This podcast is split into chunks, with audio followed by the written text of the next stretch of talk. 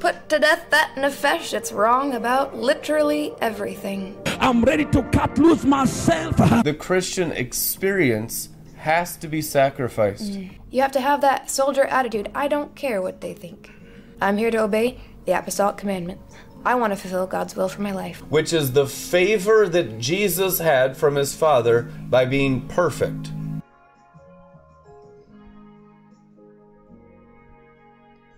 Arise from the depression and prostration in which circumstances have kept you. Rise to a new life. Shine. Be radiant with the glory of the Lord, for your light has come, and the glory of the Lord has risen upon you. For behold, darkness shall cover the earth, and dense darkness all peoples. But the Lord shall arise upon you, O Jerusalem, and his glory shall be seen on you, and nations shall come to your light, and kings to the brightness of your rising.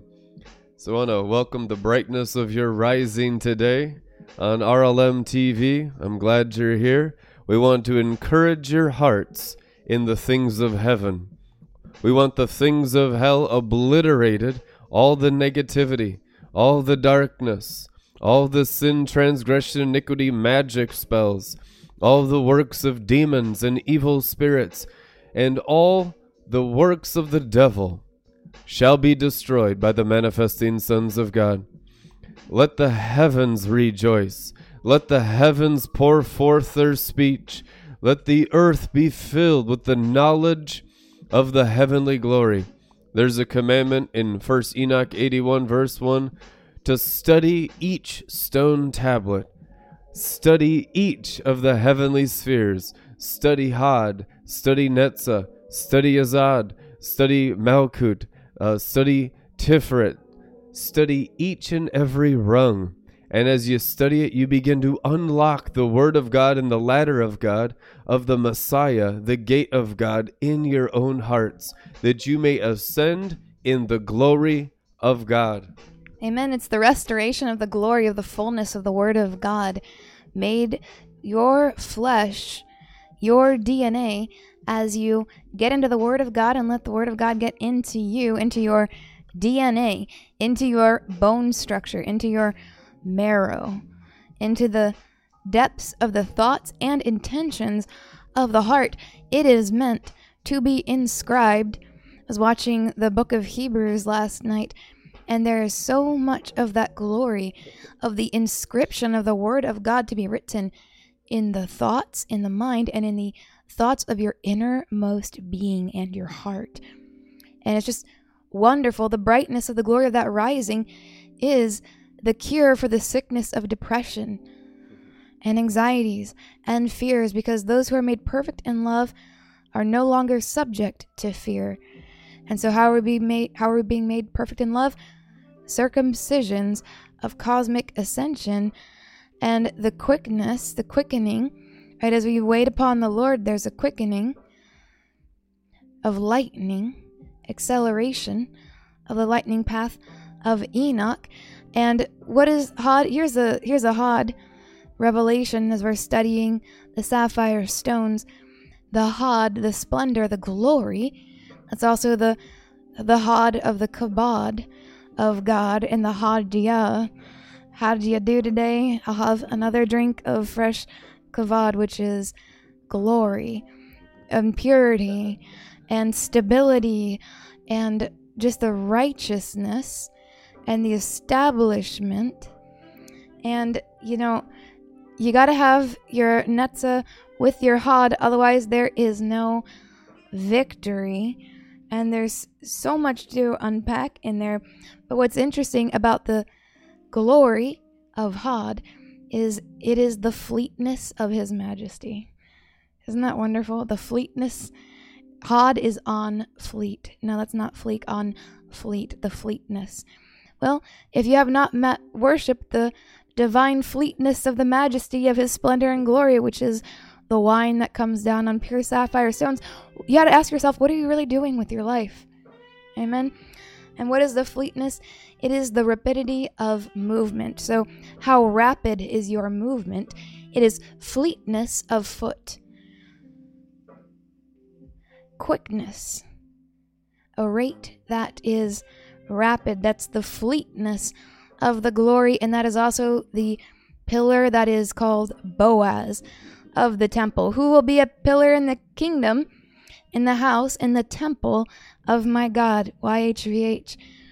He who has Hod formed in the inner man. I have Boaz and Jachin, pillars of the temple. And Jachin is Netzah, victory. Hod is the fleetness, that rapid movement that is Boaz. Hmm. Someone needs to start the fleetness trend. We'll start it now. The fleetness of the majesty of his glory. Now, Boaz, hmm, you might think of, uh, you know, Ruth and Boaz. Ruth, who followed after Naomi, we've established that's the Neshama. Ruth, who's married to Boaz. What what is all this having to do with anything on sapphire stones? You might ask. Well, when they fashioned the golden calf, something was lost from the Torah. Right, we've talked about when Moses brought the word of God, the first set of tablets was broken. That was the better set of do this to remember me. They might have lost the entire New Testament. I thought that was a great revelation from Brandon. That that was probably the New Testament. Amen. So Jesus Christ, the Word of the sapphire stone flesh body with Shekinah blood, came in the flesh to restore the ease of the glory. So we want to store, restore you to walking in the ease of the glory, the ease and the lightness of the brightness of the splendor hot of his rising. Amen. His kavod, his wine, which is his blood. And it's so special as we just be- begun tonight. I could feel the dew of heaven coming and resting down upon our heads. So I just want to release that upon your heads. If you're just tuning in now, lay hands on your heart, lay hands on your spirit. Your spirit's right here where your wind is, right in your belly. And we want to unlock the kingdom of God within you. I'm feeling the leadership of the Holy Spirit to just a, a refresher here to to look at every single stone tablet and just to see these Malkut, the earth, Yesod, the moon, Hod, Mercury. Hod means splendor. Yesod means foundation. Mm. It's the Brit. It's the foundation of the covenant. Malkut means the earth or the kingdom. And I want this whole realm, this is God's kingdom within you, to be unlocked within you tonight. Not just some generic ether where there's a wisp inside me and I might see some light, but look at the structure, look at the form, get the revelation, get the mechanics, look at the inside plumbing. This is the plumbing of God, this is the ladder of God inside you, this is the restoration of your DNA as it's commanded in First Enoch 81. Study each one, each of the sapphire stones. Study each of the stone tablets, and now they're within you. So we're looking at this within each other. This is God's kingdom, and you have Netzah, Venus, and Netzah means eternity, Yep, victory, eternity. victory, and eternity, and Tiferet, which means beauty. The sun, Tiferet, corresponding to your heart. You have Gavura, that means strength. You have Hesed, which means loving kindness. Amen. Pluto, which means knowledge, dat. Bina, understanding, Saturn. You have Hakma, Neptune, wisdom. And Keter, which means crown, Uranus. And so this is the kingdom within. Mm-hmm. Yeah, this is actually what Moses was shown when he saw God. So, the pattern that Moses saw. So, when Moses went up the mountain he saw the sapphire stones and he saw God standing on that sapphire pavement, which is living sapphire stones, living stones. Moses saw that pattern of sapphire stones in the heavenlies. That's what God showed to him. That's how you can know the characteristics of God. And once he showed that to him, when he went back down into the earth dimension, into the earth realm, what did he have to do? They had to make a tabernacle. How did they have to make the tabernacle? He said, Make it the way I showed you the diagram, the blueprints, the pictures, the pattern. Form it after the pattern I already showed you in heaven that was shown to him on the mountaintop mm. and above the mountaintop on sapphire stones. So that's the pattern that Moses had to create the tabernacle. Then what were we told? The tabernacle and the temple represent in the New Testament, they say, You are the temple, which means all of that mm-hmm. is inside of you. So now you can understand Old Testament wisdom and New Testament wisdom and eternal Testament wisdom. Yeah, why don't we have to climb an external mountain to experience God like Moses? Because we're in a different covenant. That whole mountain symbolized the mountain of the Lord that's within us now.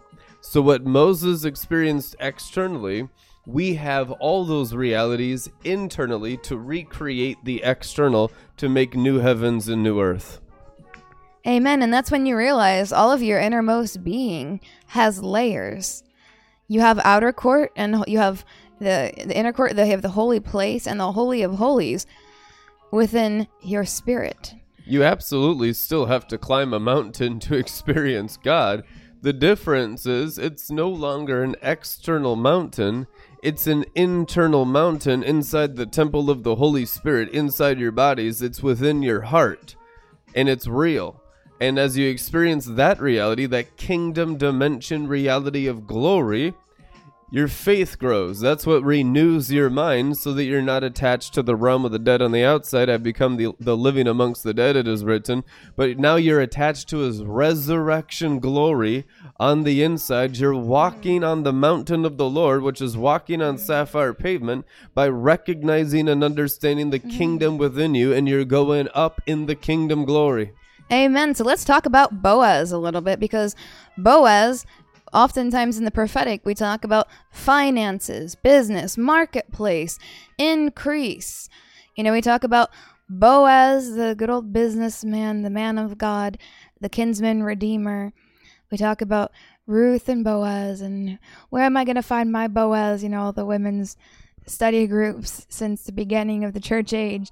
But what are we looking at with Boaz here? How does this relate to Hod? Who's going to be a pillar in the temple? What is that fleetness of the glory? The meaning of the name Boaz in Hebrew means strength or gevura, which is where all the gold and the mm-hmm. wealth are. Amen. And if you look at uh, Gevra, it's directly above Hod, and it's a part of that pillar of Boaz. It all comes down from Bina, Gevra, and Hod. And look at this here. When they fashioned the calf, this is from the wisdom of Moses. When they fashioned the calf, the letters flew off from two sides, and that's it flew off of the Torah. That second set of tablets that Moses brought down, which represents Hod and Netzah, he brought those down. When he came down, the second set, and he saw the, you know, this was with the idolatry of the calf, even with the second set because of the idolatry of the calf. Letters flew off of two sides, front and back. I shall open for you a straight path that you might understand Elimelech and Naomi. Now understand that Boaz is a descendant of Elimelech. Elimelech and Naomi, Mahlon and Ruth. Those are the four dimensions of the stone tablets of the second set of Torah. According to his array, two tablets, Elimelech and Naomi, one tablet right and left, Mahlon and Ruth, front and back, another tablet. When the people of Israel produced the calf, Elimelech and Mahlon disappeared, but Naomi and Ruth remained. Two women. So you had those male sides that disappeared of Elimelech and Mahlon. So you they were left with a deficient partial Torah, which we call in the New Testament age, we've called that the letter of the law.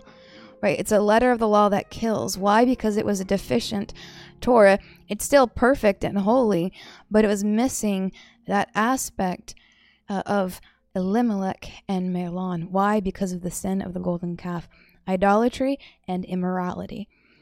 So the two continued on. I mean, that's another part of the wisdom of Moses. They said that the serpent's filth that was injected into Eve at the curse of the fall, right? At the disobedience, even before the enacting verbally of, you know, the judgment on that curse. When there was that first disobedience and Eve was injected with the slime, the filth of the serpent, when they received Torah initially at Mount Sinai, it was removed. Uh, but when they sinned with the golden calf, it was restored. That curse was restored again. But the Torah was supposed to give them health and long life and keep them free of all sickness and disease. Very powerful Torah. Again, it was weakened to a dead letter on account of immorality and idolatry. So we want to receive the Torah again in this day and age, which is Jesus Christ, the Word made flesh. Him formed within you, living stones, sapphire stones. Whew. The two continued on, for they heard that YHVH had taken note of his people and given them bread. For he gave the Torah another time, and they went, the two of them, until they reached Beit Lechem, house of bread. Mm. The house of bread. The whole city hummed with excitement because of them. Righteous one, the city, Zion, city of David. Says, when Naomi came to their people, they said, Could this be Naomi? The excitement of the arrival of Ruth and Naomi into Zion. For when the Torah was given, so could this be Naomi? For when the Torah was given on Mount Sinai, as it is written, all the people saw the thunderings and the lightning flashes. Exodus 20:15. Then Torah wailed. Torah wailed, saying, "Do not call me Naomi. I went away full of total joy, all worldly goodness, and freedom from subjugation of foreign kingdoms." And so she asked, "How can you call me Naomi?" Ruth 121. This is the secret of what the Blessed Holy One said to Israel You will see my back, but my face will not be seen. Exodus 30 23. When I wanted to give the Torah to Israel, right and left, front and back, they rejected it, fashioning the calf. Now that they desire, I do not. So we say, I desire the front and the back, the right and the left. Your face will I seek. Yad Vav That's why it is written, No man can see his face and live on account of the deficient Torah. But how many of you know when the fullness of Torah, front and back, right and left, is formed within you, you may seek the face of God and live? Those are those men and women of grace. It is men and women of grace, of the fullness of Jesus Christ as the Word made flesh, who can behold the Word of God, behold His face, and say, they would say sometimes, Woe is me, for I've seen the face of God. And they thought they were going to die, but they didn't die. Why? Because the angel of Yahweh is Jesus Christ. He is the Spirit of grace. Amen. So, the fullness of the Spirit of grace is the fullness of the Word of God, Jesus Christ. He has the Tiferet balance of judgments and mercies and his mercies are new every morning. And what is it written? Abraham got up in the morning. Hesed, his Hesed loving kindness is new every morning. the fullness of the Torah. Now, Naomi and Ruth, what do we know of those two women that were left? All that, that was left? What does Ruth represent? Ruth represents the holy Nefesh what does Orpah represent? Remember, there was Ruth and Orpah. One departed from Naomi. She would not follow the Neshama.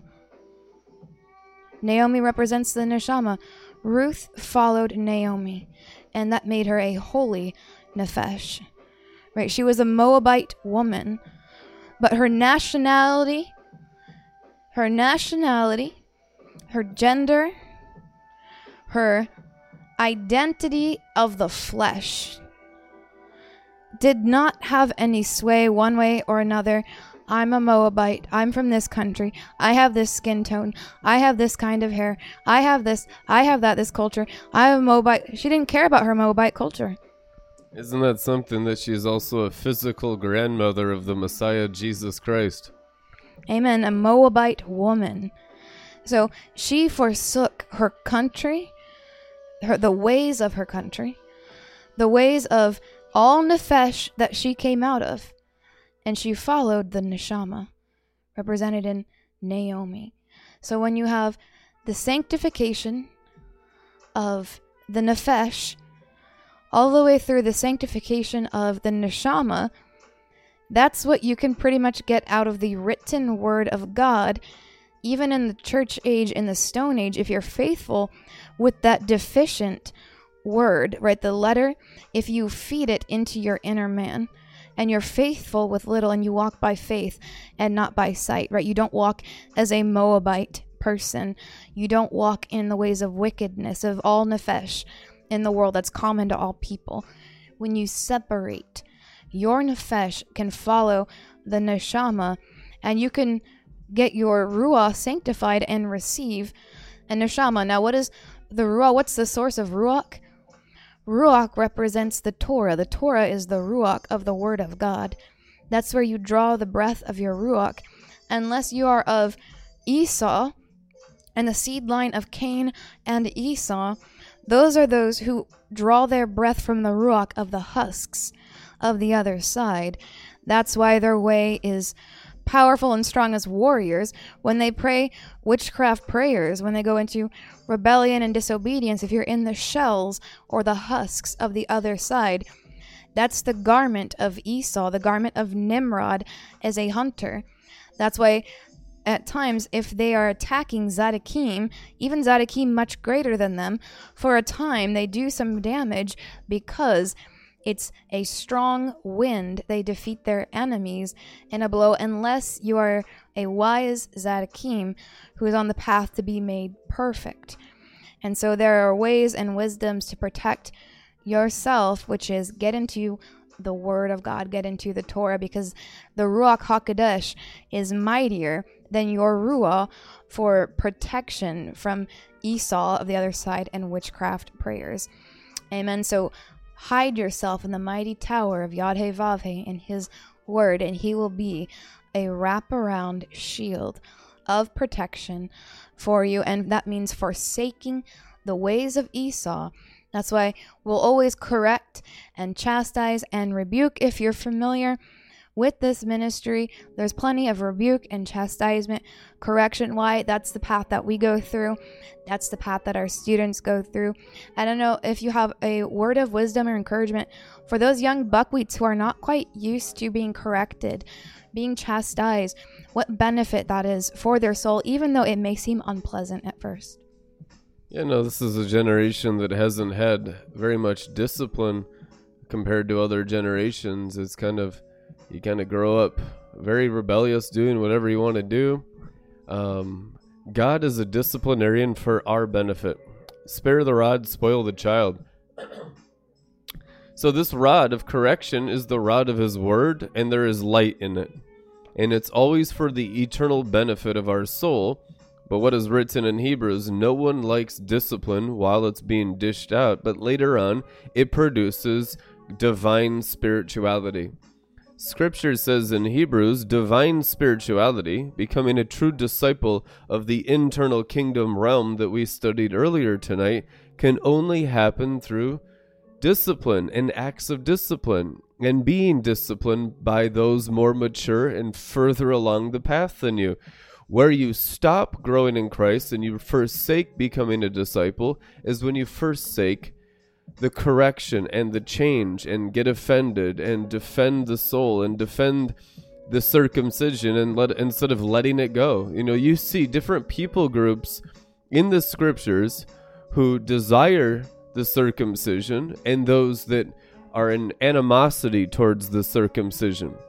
Circumcision simply represents, in wisdom terms of the new covenant, the purifying work of the Word of God to sanctify our souls, to emit Shekinah glory, the very nature of the presence of the Holy Spirit. So there is a people that want the things of God without the purifying of God. That, my friends, is what Esau is. Esau, who was also um, a son of you know those blessed generations of Abraham and Isaac, but then rejected the correction, rejected the discipline, rejected the circumcision. None of Esau's sons were circumcised. They're not really Jews, even though they're related to Abraham. They're not Jewish.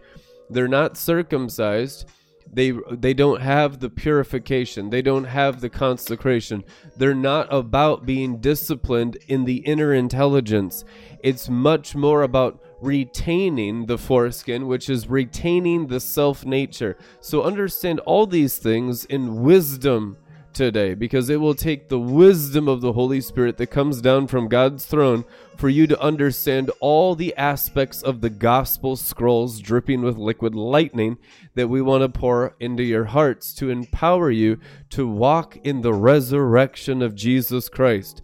Therefore, understand Edom is a city and Jerusalem is the city, the city of the circumcised of heart and the city of those who've rejected the circumcision, but they both believe in God. That's the difference between a sheep and a goat.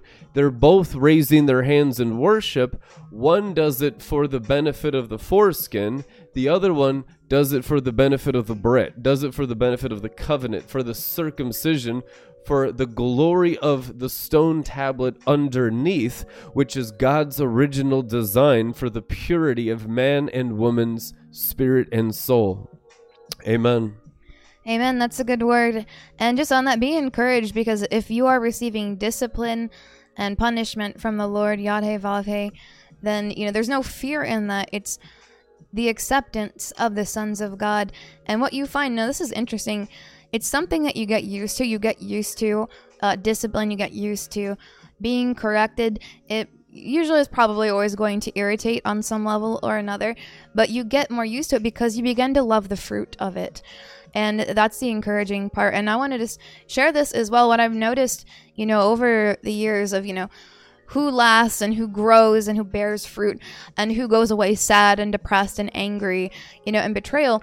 Uh, usually, the people who go away sad have only endured maybe one tenth of the severity, chastisement, correction, punishment, and discipline that the apostles have gone through, right? So, if we were to give you even a tenth or a quarter or a half, some of you a half or three quarters of the same chastisement, punishment, discipline, correction, scourging, you know, even intense scourging that we've gone through and gotten the correction ourselves, that you go away sad and angry and depressed and feeling rejected.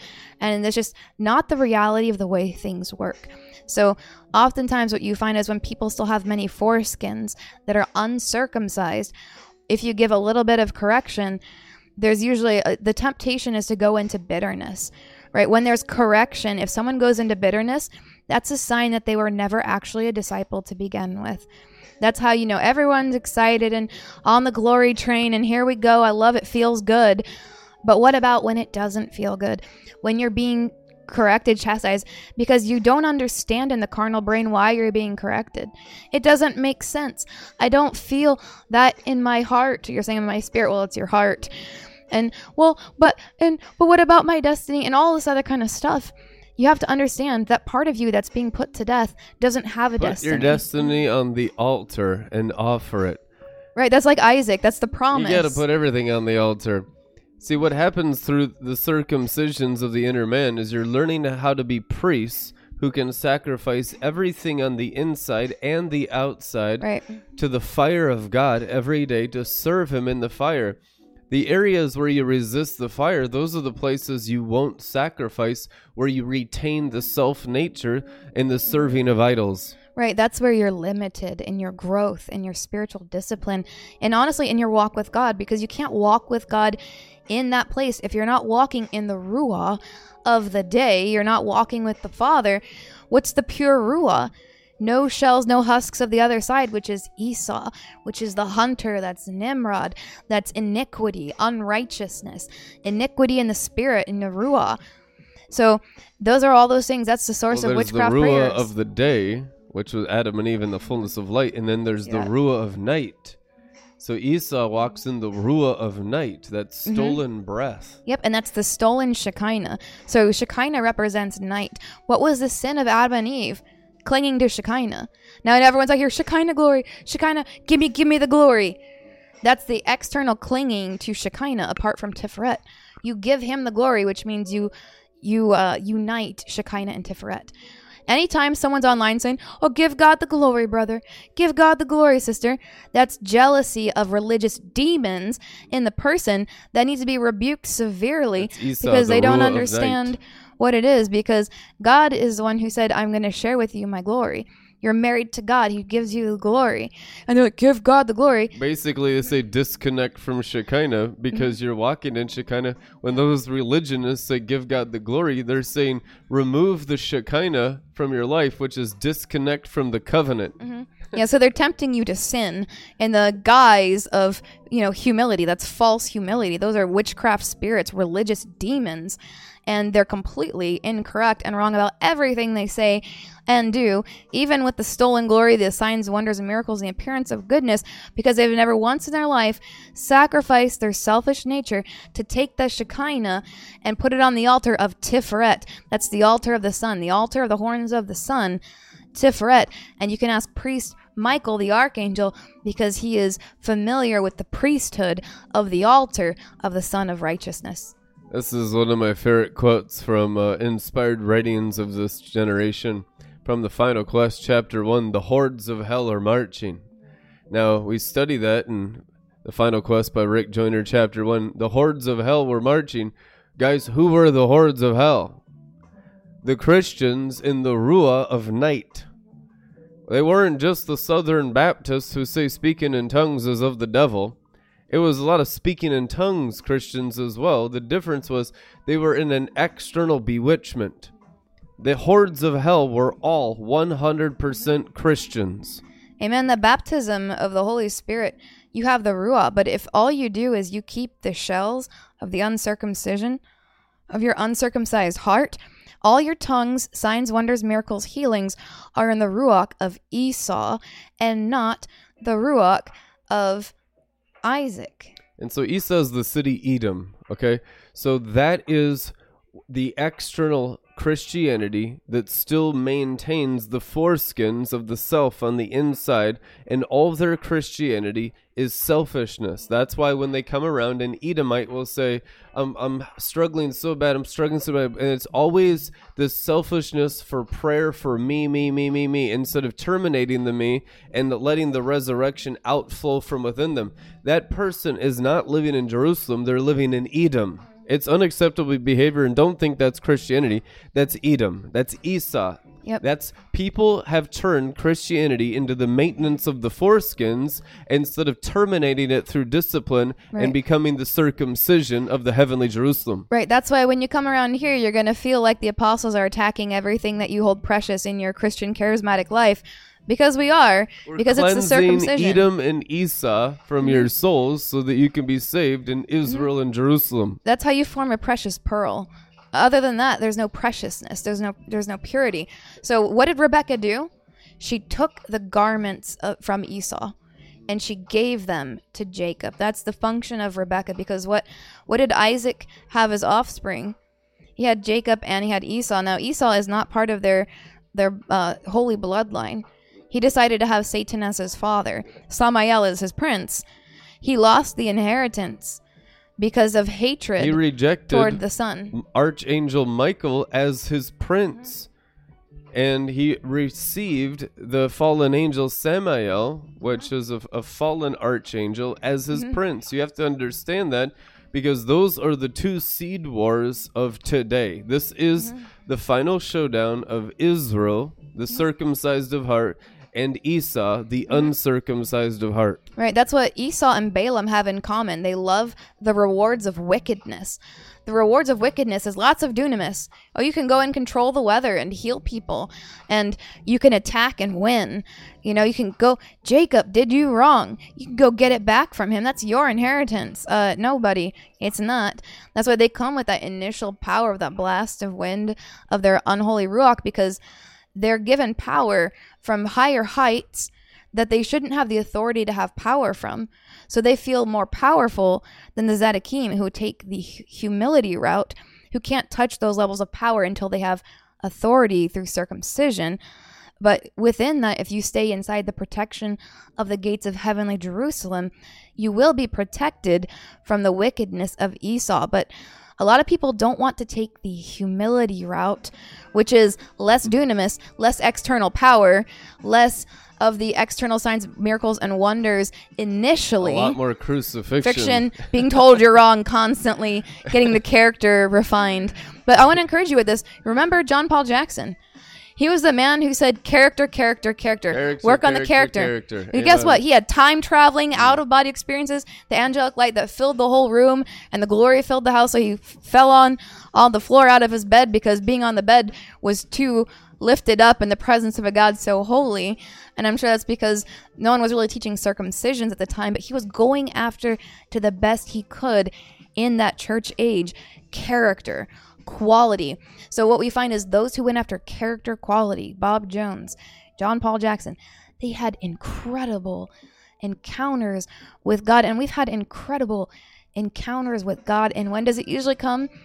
When we're seeking the character Character of God and refinement. Bob, I was listening to Bob Jones last night. circumcision of heart. Amen. I was listening to Bob Jones last night, and he was talking about his times of difficulty. And he said he was in prayer and he just couldn't break through. And then the Lord spoke to him, and he said, basically, it's not about you breaking through in prayer. He said, I'm working out the vileness in you. I'm getting it out of you. That's why you can't break through in prayer. I'm working out the wickedness, the vileness out of you because I love you. And I was like, wow, okay, somebody needs to hear this today. Some of the struggles you're going through, you can't break through in prayer like you used to. It's because God loves you and wants to work out the vileness, the putridness of the foreskins. And so endure the sanctification and try to have a good time doing it. Just let it go It'll and increase the enjoy glory the- every yeah. Amen. The fire on the altar, you know what you're getting burned up by is the uncomfortable light in areas of darkness where the light hasn't shone yet. And so the more light you can receive in your heart, that's your actual measurement of humility. No one is humble except the Lamb of God. No one can boast before God of any work, but it's simply Christ Jesus getting progressively formed in you by offering aspects of your soul, your character, your mind, your will, your emotions, your feelings, your thought life, the desires of your heart. Uh, your relationships are one of the main things that need to be put on the altar, and all the desires of the soul, of everything in life and to give it to the Holy Ghost and allow the Holy Spirit to be your leader. What is written? Who are the children of God? Those who are led by the Spirit of God. What does it mean to be spirit led? Everyone says they're spirit led now, and 100 million charismatic Christians in America, but uh, they've been attacking me for 20 years. No, no one led of the Holy Spirit. would I feel led. would attack me and persecute me, but they do it by the thousands, guys. And the reason why is because the spirit led is not through the circumcision. We seek an external spirit often. That's an angel of light that deceives. I've watched him as a seer prophet worship the fallen angels. They thought they were worshiping Jesus. Most charismatic spirit led Christians will raise their hands to Jesus up in the sky and they don't know Jesus in their own bellies. You know what that means? They're worshiping devils. You're That's right. worshiping the devil. If you are not God inside minded and you don't know him on the inside, and there's zero circumcision of the heart for the release of out of your belly flows rivers, John 7:38, all of your external worship to Jesus is actually to demons pretending to be Jesus. Truth anyhow. Amen. That's the truth, anyhow. And what is hypocriticalness? That is uncircumcision. So, hypocriticalness is uncircumcision because you think and say one thing, but there's no circumcision evidence that that nature of Christ is actually formed in you. And what does it say in the book of Isaiah? We talked about it yesterday. The worship of hypocrites is unto God as the same as idol worship.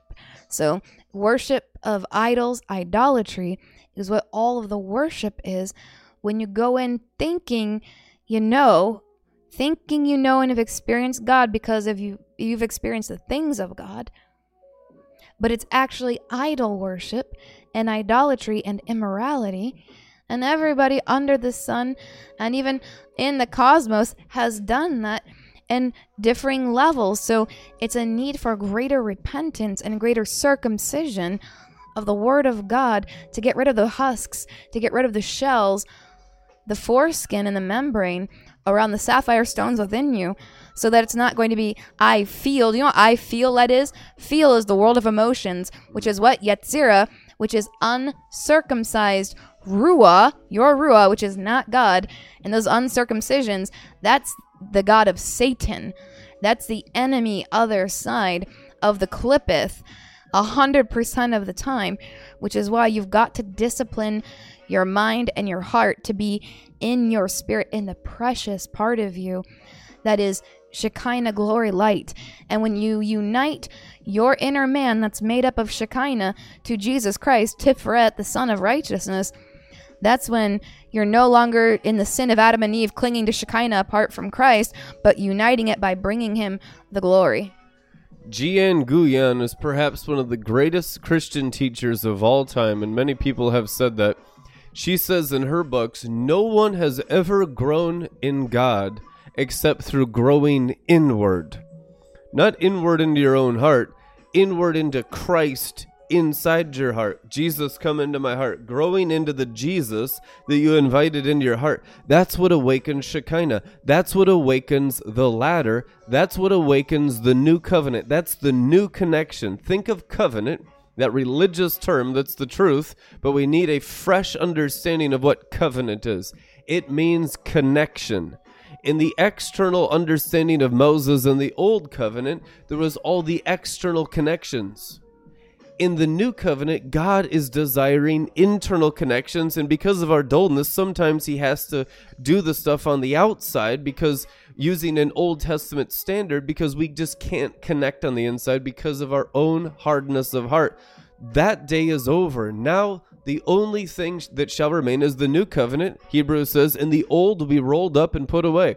So, what is the new covenant, the new connection? It's the internal connection to Shekinah glory that's the King of glory on the inside, and He wants you to know His kingdom. Listen to these verses about the greater glory.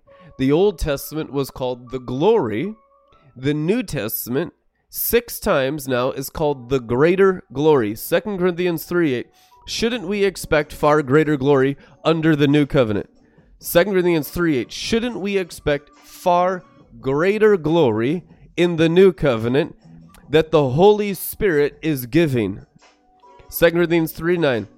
This is what I mean. That old agreement judged people guilty of sin, but it had glory. It's called glory. So surely the new covenant that makes people right with Yarivave has much greater glory. I want you to write in the comments much, Much greater, greater glory. glory. This is the new covenant, the new connection. So we got a lot of people that aren't even connected. Aren't they're just disconnected from Shekinah. They're disconnected from the new covenant. Every one of you today needs to reconnect, to recovenant to Shekinah, Jesus Christ within you, and you can do it through our words, because our words will lead you to Shekinah, because our leadership is true and from God, from the throne of God, to go deeper into God. As Jeanne Guyon said, no one has ever grown in God unless they've grown inwardly. What is the growing inwardly? Jeanne Guyon is talking about is growing into the glory of Jesus, the new covenant within. 2 Corinthians 3:10, that old covenant had glory but it really loses its glory when it is compared to the much greater glory of the new covenant 2 corinthians 3.10 now listen to verse 11 if the agreement that was brought to an end came with glory an external glory then the agreement that never ends the internal agreement has much greater glory 2 Corinthians 3:18 Our faces then are not covered. We all show the glory of the Lord and we are being changed. That uh, Greek word there is metamorphosis metamorphosis to be like him. This change in us, notice it says this change, this covenant, this glory in us brings ever greater glory, which comes from the Lord, who is the Holy Spirit. Now, one last verse Hebrews 3 3 in the Amplified. Yet Jesus has been considered worthy of much greater glory. Moses' glory, so all the wisdom is what we bring into the new covenant. What are we bringing in? The wisdom of Moses, the glory of Moses, all of that teaching into the new covenant through the Lamb of God into the much greater mm-hmm. glory. That's the singing of the Song of Moses of Revelation 15. It's the wisdom, the glorious wisdom of Moses of much greater glory Amen. of Jesus Christ and honor. We'll say it one more time. Hebrews 3 3. Jesus Christ has been considered worthy of much greater glory and honor than Moses, just as the builder of a house has more honor than the house. Amen. And why was Moses' face covered? And are we talking about below faces or above faces? The face was veiled because the glory was fading. Why was it a fading glory?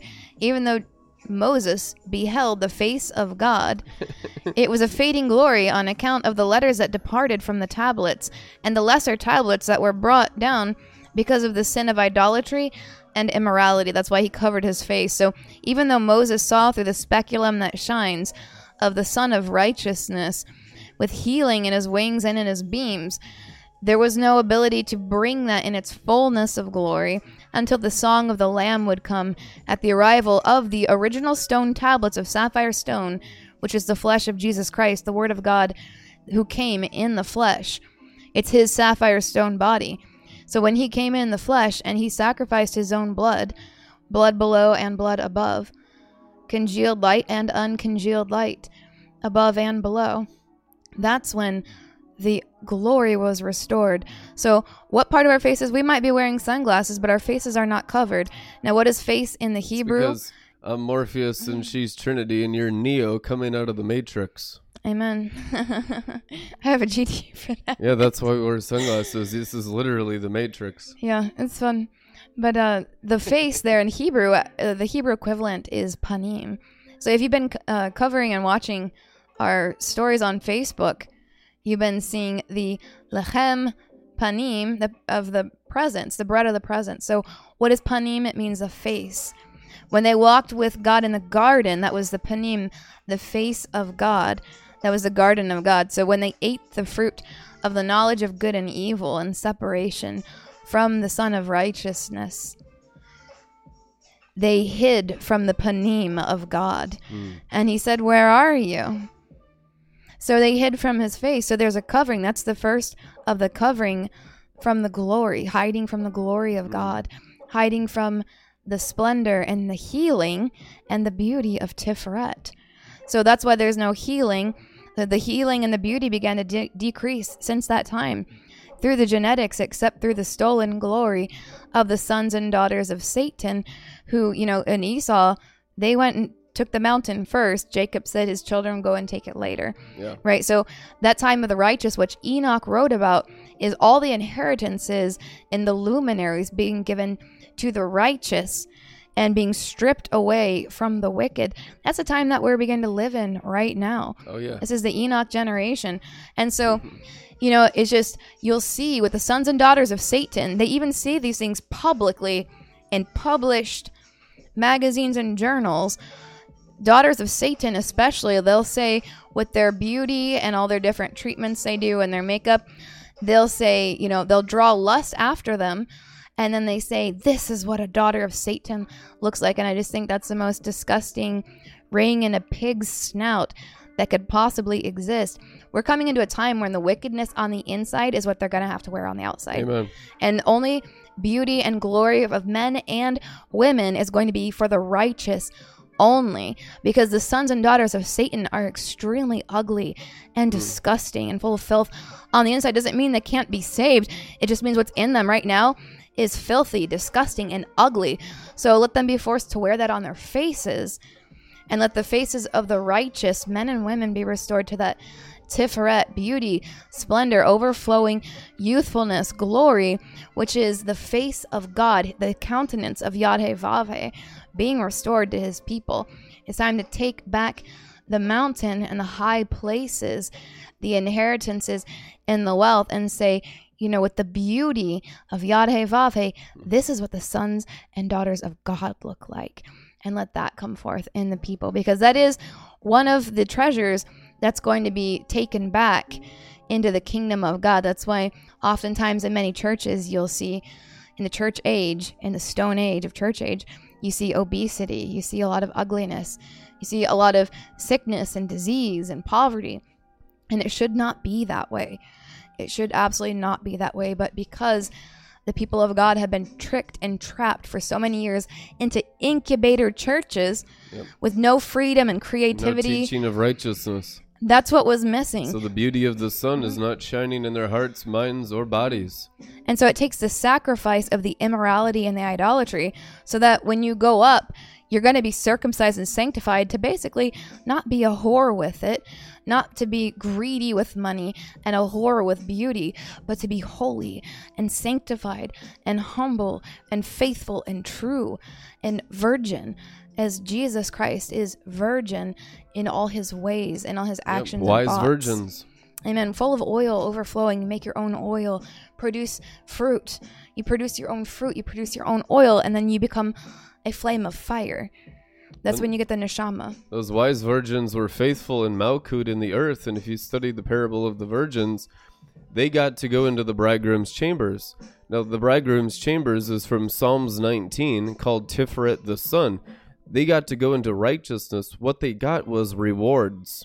They began to go into the heavens. But the foolish virgins, they didn't get to go into the heavens. Why? Because they were not faithful in their heart. They did not receive the circumcision of the heart. So you get these two people groups on earth right now. You have the sons and daughters of Esau and the sons and daughters of Israel. The sons and daughters of Israel, which are the true disciples of Jesus Christ, have to go after the inner intelligence and the glorification of the inner man. It's a requirement. You do anything else with your life, you are cut off from the covenant. Pure and simple. Because the new covenant, the new connection, is to Shekinah within. So if you are not going after the inner intelligence, the inner purity, the secret place of the heart being a perfect garden, removing the weeds, removing the roots of bitterness, removing the strife, removing the greed, removing the covetousness, removing the lust, the pride, the religiousness, driving out the human being from your garden within. Right, because if you remember the little inner gingerbread man of light that we talked about yesterday, that's the only place where it's legal to have your identity in your spirit. That's, you know, all the rest of you that's still formed but doesn't have Christ formed in you.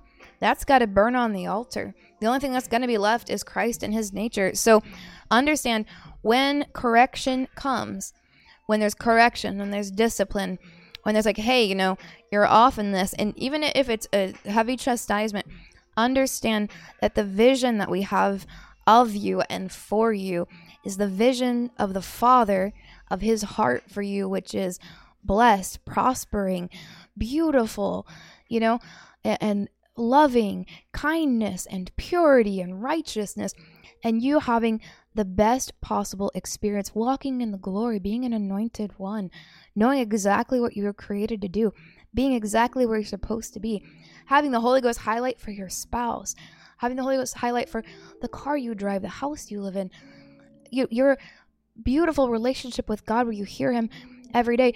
That's the vision we have for you. And so understand in order to get there, what did we talk about in our Bible study this week? What does holiness take? What does it take to walk in righteousness? It takes discipline. A lot of people don't want to hear that, but how many of you know it's just like if you're going to do anything hard in life, like open up a business or get in shape and go to the gym, it's not always the easy thing. Right? We don't rest to enter his rest. Did you read the New Testament? It says we strive to enter his rest. A lot of people try to rest to enter his rest. Maybe if I couch potato long enough, oh, the man. glory will hit. We've, we've seen it all. but we got to strive to enter his rest. And when you put forth effort, when it's your passion, they say when you do what your passion is, you never work a day in your life. The ease and the lightness of it isn't necessarily related to the effort. You might be working on the computer for hours to do something, but because you're passionate and it's God's will, it's easy and light. It should be clear by now to everyone that no one can grow in Christ inwardly unless they grow as a priest to God within. Because every stage of growth and glory is going to require an altar, a sacrifice, fire, and change. The issue is we just don't want to be a priest anymore in that area because a priest in that area is going to come with a sacrificial dagger and it's going to come with rope to bind something in your life to an altar and slit its throat, cut it in half, and burn it in fire.